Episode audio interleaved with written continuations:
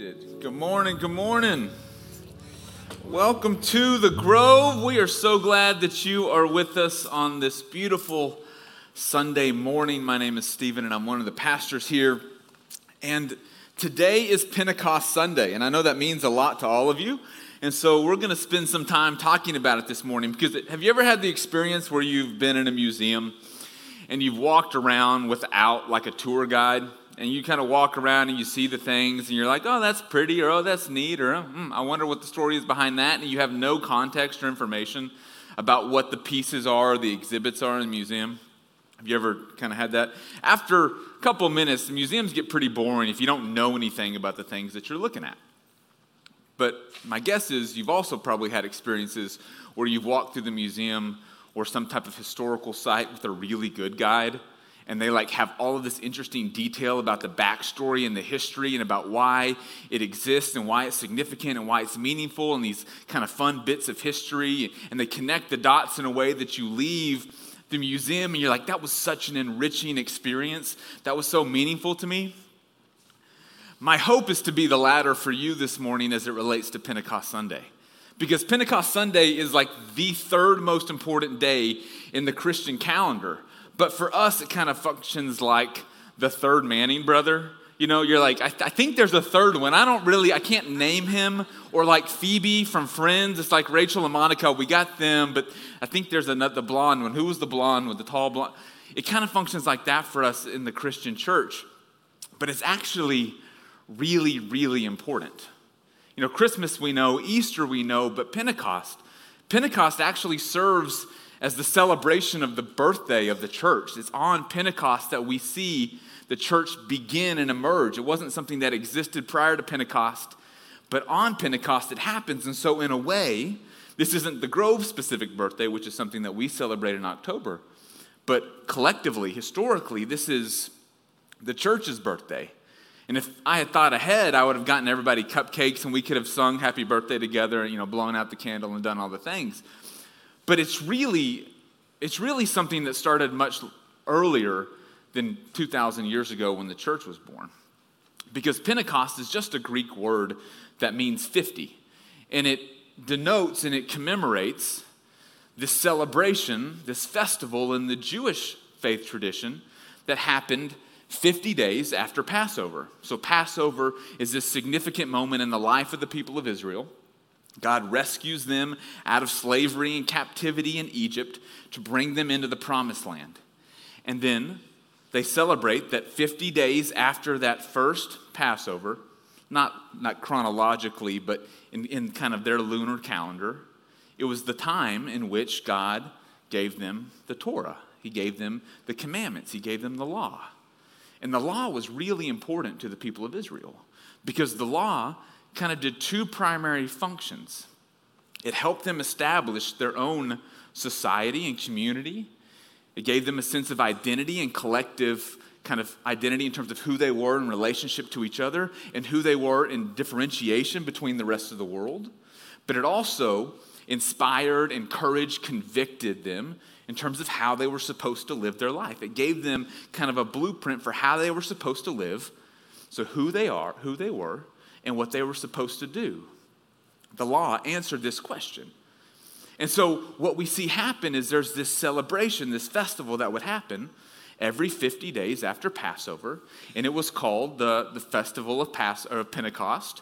It was called the Festival of Weeks. It was also called Shavuot. Maybe you've heard some of those words before. It also timed with the beginning of like the end of the harvest season. And so, when these first fruits were gathered from the harvest, it was like this time when there was starting to be this new bounty of what God provided to the people of Israel, both in terms of the Torah and the law, but also in terms of the way that it kind of manifested in the ground and the land. And so they would celebrate this every year. Well, what we see happen is at the end of Jesus' life, he gathers his disciples together after his resurrection, before he ascends into heaven, and he says, Listen, I want you to wait until something really important is going to happen to you. God is going to fulfill his promise to send his spirit among you, and there you're going to experience power Let me show you what this looks like. This is coming out of the first chapter of the book of Acts. This is a promise that Jesus makes his disciples that gets fulfilled in Pentecost. So here's what he says in Acts chapter 1, verse 8. He says, But you will receive power. You're going to be encouraged and strengthened. You're going to gain power when the Holy Spirit has come upon you. And you will be my witnesses in Jerusalem and Judea Samaria and to the ends of the earth. And if you were with us when we preached all the way through the book of Acts, that I think it was like 16 week series, you remember this passage, you're like, oh no, here we go again. No, just one week on this, I promise. But this is this really important moment because Jesus sets up a promise that later gets fulfilled in Pentecost. It's this promise of a coming spirit, a coming presence that's going to be with them. And that spirit and presence is the Holy Spirit, and it's going to empower them. So once this day comes and the Holy Spirit comes, it just so happens, maybe not coincidentally, that it happens at the same time as the festival of Pentecost, as the, as the 50 days after Passover. All of the disciples are gathered there in Jerusalem celebrating this holiday because they're all good, observant Jews. And then God does something new. So, in the same way that God gives the Torah to the people of Israel, God begins to make this new gift, to start this new covenant with the gift of the Holy Spirit. Now, depending on kind of what your faith tradition is and your background with church, you have different experiences with this word, Holy Spirit. For some of you, it's this kind of foreign thing. In a similar way that Pentecost is this seldom talked about third holiday in the Christian church, the Holy Spirit is oftentimes can be this seldom talked about third person of the Trinity. Father, Son, and Holy Spirit. We often, you know, depend on your faith tradition, you may not have talked about it very much. On the other hand, you may have almost only talked about it, depending on the church you grew up with. If you grew up in a more charismatic um, or apostolic, you know, Pentecostal type church, it was all you talked about, and there were lots of conversations about what it looked like. And some of those have kind of been characterized for people who didn't grow up in that tradition. And so we know it as like kind of the more outward physical expressions of worship sometimes during church. If you see people lift their hands, sometimes there's a conversation about how that's connected to worship in the presence of the Holy Spirit. Sometimes it gets even kind of even kind of more um, stands out even more in worship. There's these things like speaking in tongues and different things that happen. And so depending on where you've grown up with, you either have a lot of comfort with conversation about the Holy Spirit and potentially experiences with the Holy Spirit, or if you've grown up in other traditions, you're like, yeah, I've heard about it, but I don't really know what that means. But really, the Holy Spirit is God's presence active and at work in our life. It is the thing that Jesus promises will give us power in this life. Another analogy or example of kind of how the Holy Spirit works is like a spark plug in a car. Now, I am way out of my depth when it comes to talking about automobiles, so let me just venture into this illustration for you. If you have any experience with kind of automotives, uh, then help, help me fill in the gaps. Send me the emails later about the ways that I didn't quite get this right. And if you're like me and you're totally clueless and a light comes on in your car and you just take it into the shop, I'm going to kind of paint in broad strokes, so hopefully this will make sense to you. So, the reason and the way that your car works is it takes potential energy and converts it into actual energy. And it does that through a combination of gasoline, air, and fire. Once you mix gasoline and air together, they become highly combustible. And all you need is a tiny little spark to ignite that combination. That explosion, that combustion of the, of the gas and air mixture is what powers your engine. In broad strokes, that's how it works. All the mechanics nod at me if I kind of got that right. Everybody who knows what they're, t- yep. Okay, I'm getting a lot of nods. I'm also getting some confused looks. So I'll move on. But the way that it works is kind of in the engine, there's this compression of this oil or this gas and air mixture.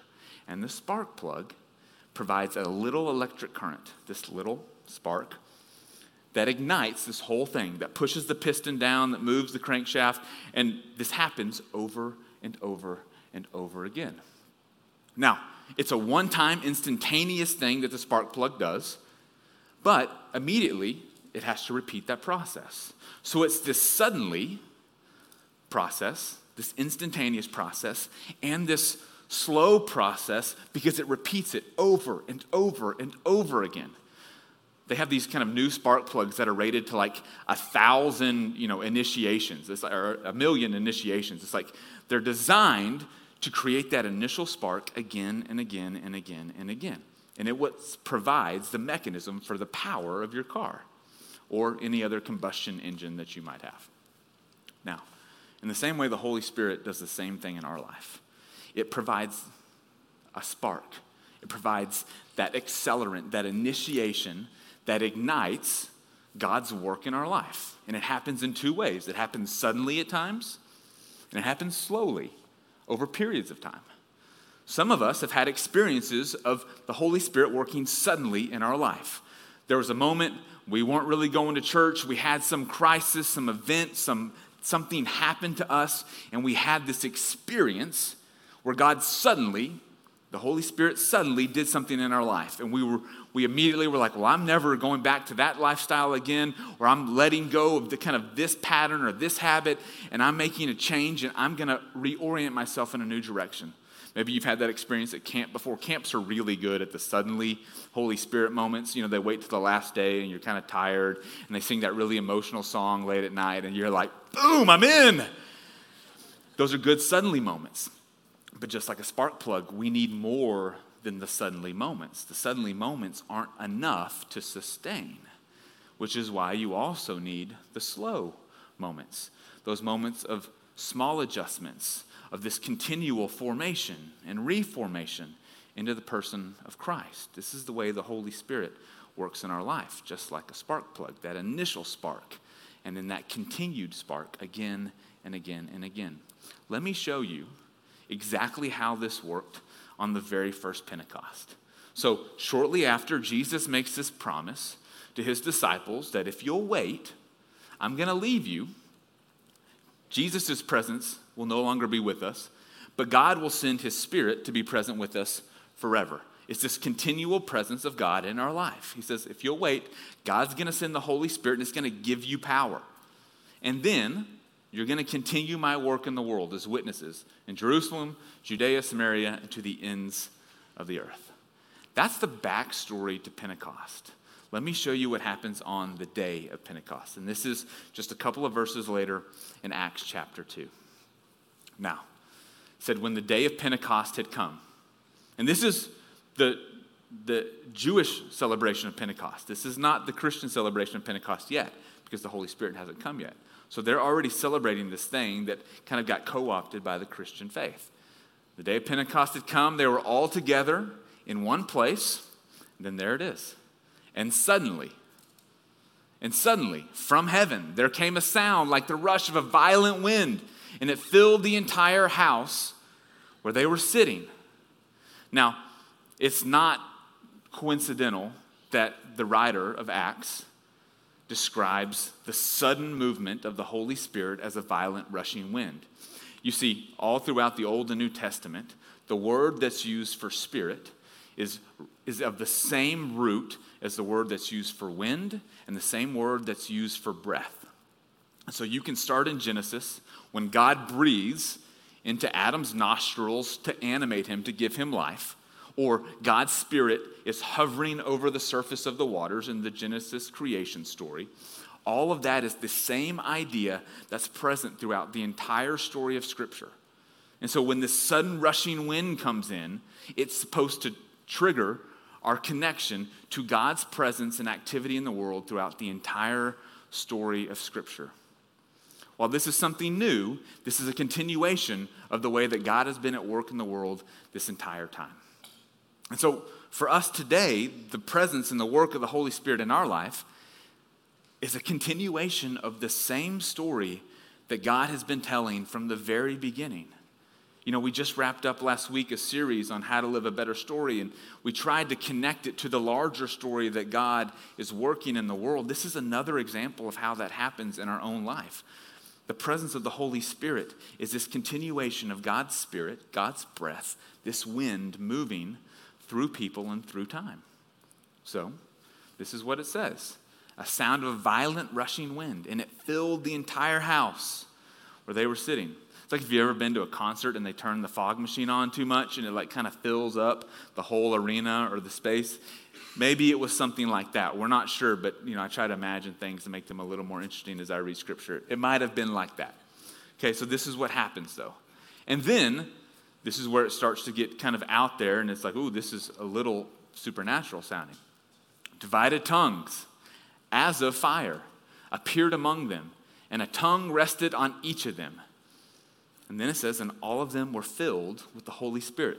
So not only in the previous verse was the entire house filled with the Holy Spirit, but now these individuals were filled with the Holy Spirit. Now, this is the shift that has never happened before in Scripture. Previously, when you look at God's Spirit and God's presence filling something, God had always filled a building. When the Israelites were navigating through the wilderness and they had their tabernacle, their traveling tent, God's presence would fill the tent. And then, once they established the temple, God's presence filled the Holy of Holies. There was this physical, like building, this structural space that God's spirit and presence filled. And then, on Pentecost, on this Pentecost, God's Spirit not only fills the house, but it fills the new temple, the new dwelling place of God inside each individual. And this is the way that we understand God's Spirit at work in the world now. God lives and indwells inside each, each one of us. That's why at the end of our services, we say the church is not a building, it's not a service, but it is God's Spirit at work, activating us, inspiring us to continue His work and ministry in the world. Because we believe that we don't have to come here to experience God. Yes, we can experience God here, but He's not just present here, He's present in each one of us. And so then it goes on. So, divided tongues appeared among them, and a tongue rested on each of them, and all of them were filled with the Holy Spirit, and they began to speak in other languages as the Spirit gave them ability. And as that story goes on, those different languages were the way that all of these people from all of these different places were able to hear about the story and the message of Jesus Christ. And the same promise that Jesus made in that verse in chapter 1 that you will be my witnesses in Jerusalem and Judea and Samaria and to the ends of the earth. This was the start of that witnessing so that all people could have access to the message of Jesus Christ. These are these sudden movements, these sudden moments of the Holy Spirit working. And then, towards the end of kind of this occurrence, Peter gets up and begins to kind of explain and help them understand what's happening. And what's so cool about, to me, this story of Peter standing up is we are literally 50 days removed from Peter denying Jesus three times on the moment of his, resur- of his crucifixion.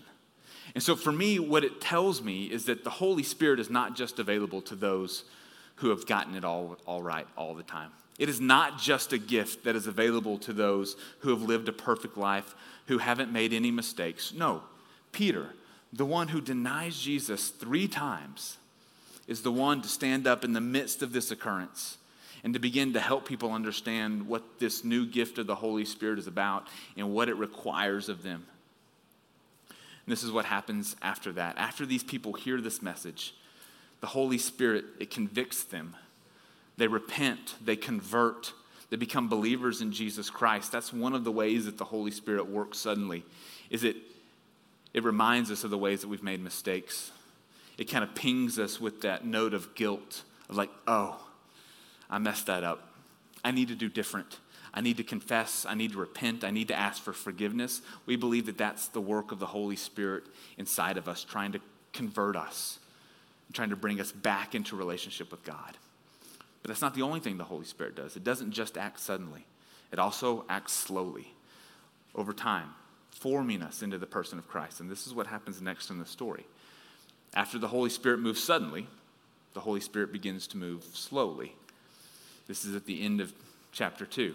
So, once they've all been converted by that sudden movement of the Holy Spirit, now you begin to see this slow formation after the person of Christ, this spiritual formation, through their habits, through their disciplines, through their actions and choices, the way that the Holy Spirit continues to work inside of each of the believers.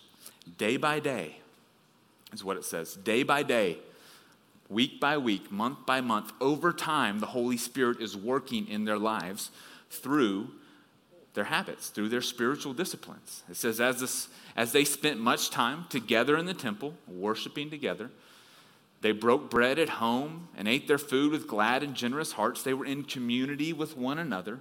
They worshiped together. They spent time in fellowship and relationship with one another. Earlier, it says they devoted themselves to the apostles' teachings. They studied, they learned, they were educated about the faith. And then it says, praising God and having the goodwill of all the people. They served one another. They shared goods in common with one another to support each other according to their need, is what it says a couple of verses above that.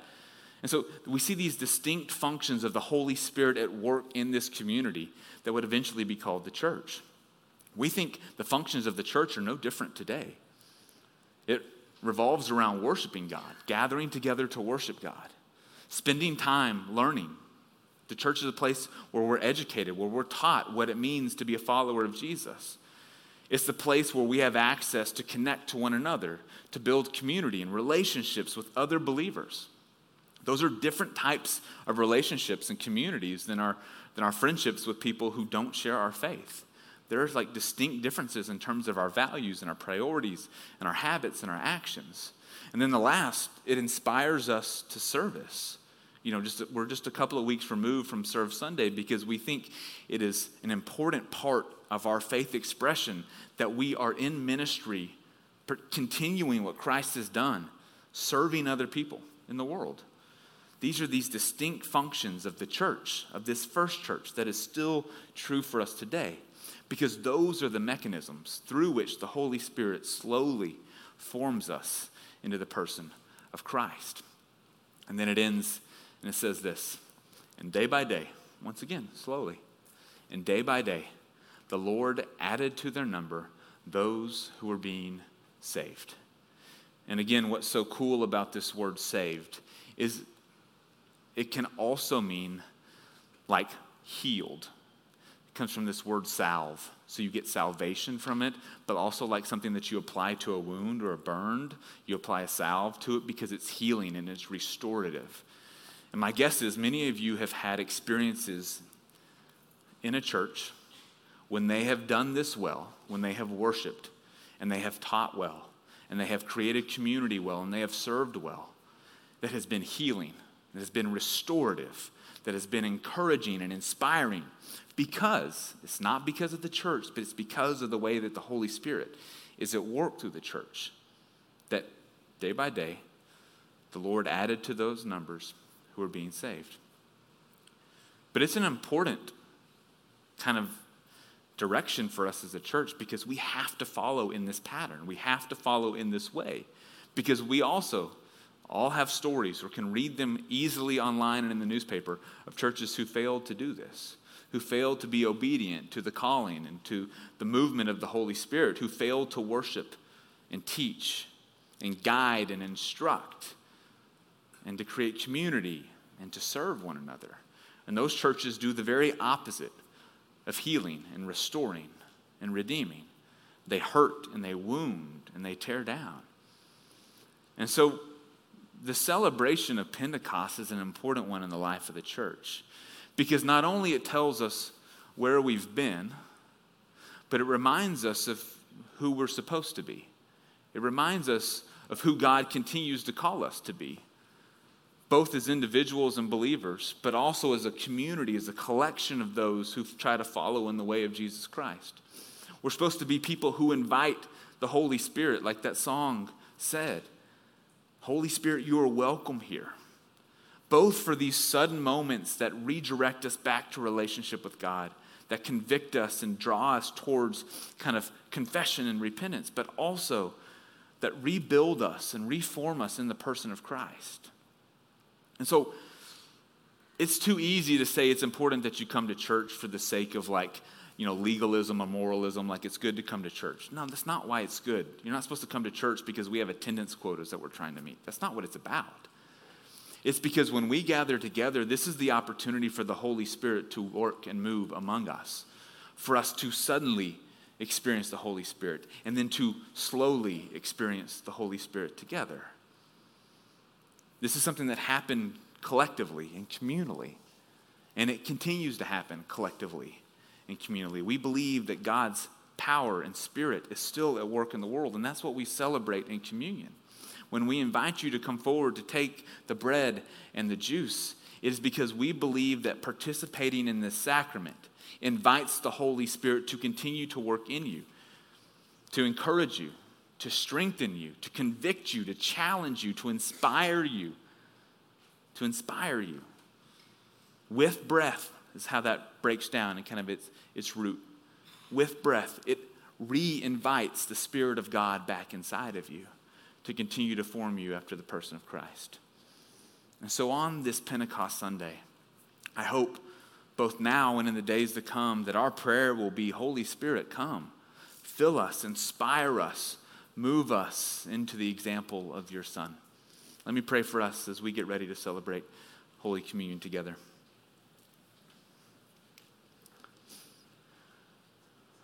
Gracious God, we are grateful for this opportunity to gather on this Pentecost Sunday for this opportunity to be reminded of who you have called your followers to be, for the role that you have invited us to fulfill, and for the gift of the Holy Spirit, which allows us to serve you and your people.